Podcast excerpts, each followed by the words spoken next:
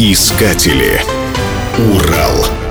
Герберт Кларк Гувер, 31-й президент Соединенных Штатов. Его деятельность удивительным образом была связана с Россией и, в частности, с Южным Уралом. В 1907 году талантливый инженер-геолог Гувер и его бизнес-партнер Лесли Урквард создали акционерное общество Кыштымских заводов, скупив предприятие у наследников местного южноуральского купца-олигарха Расторгуева. Инвесторам удалось успешно внедрить на медиплавильном производстве новые для того времени технологии. Инновации имели превосходный коммерческий эффект, и кыштымские рудники и медиплавильное производство стали самыми передовыми в отрасли.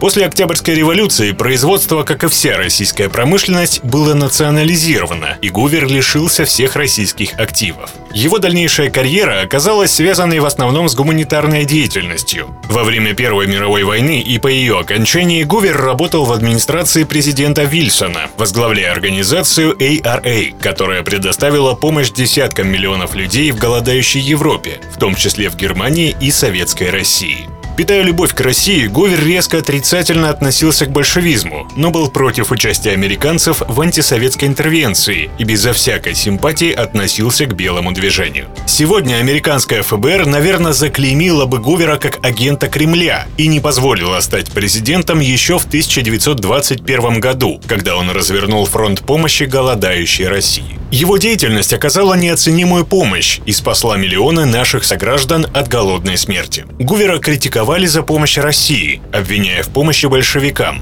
В ответ он говорил, 20 миллионов человек голодают. Какой бы ни была политика, их нужно накормить.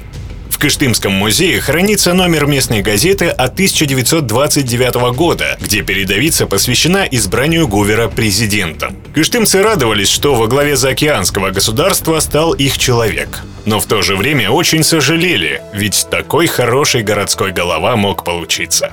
Став президентом США в 1928 году, Гувер очень скоро столкнулся с проблемой голода уже у себя дома. В Соединенных Штатах разразилась Великая депрессия. Сегодня с позиции современных экономических знаний мы можем понять, что ее причины и действующие механизмы лежали за пределами возможностей президента США. Но история незаслуженно назначила автором Великой депрессии президента Гувера. К окончанию срока его правления страна переживала тяжелейший спад. Имела место высокая безработица, многие люди голодали. В те годы тысячи американских специалистов нашли работу и пропитание на стройках советской индустриализации, ставшей возможной во многом благодаря политике сотрудничества Гувера с СССР.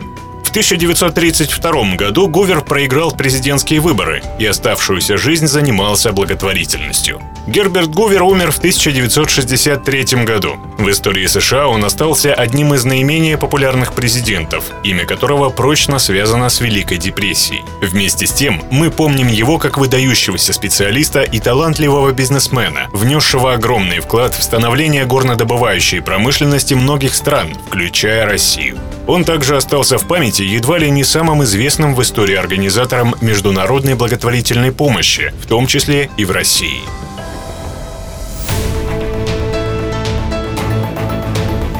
Искатели. Урал. Программа создана с использованием гранта президента Российской Федерации, предоставленного Фондом президентских грантов.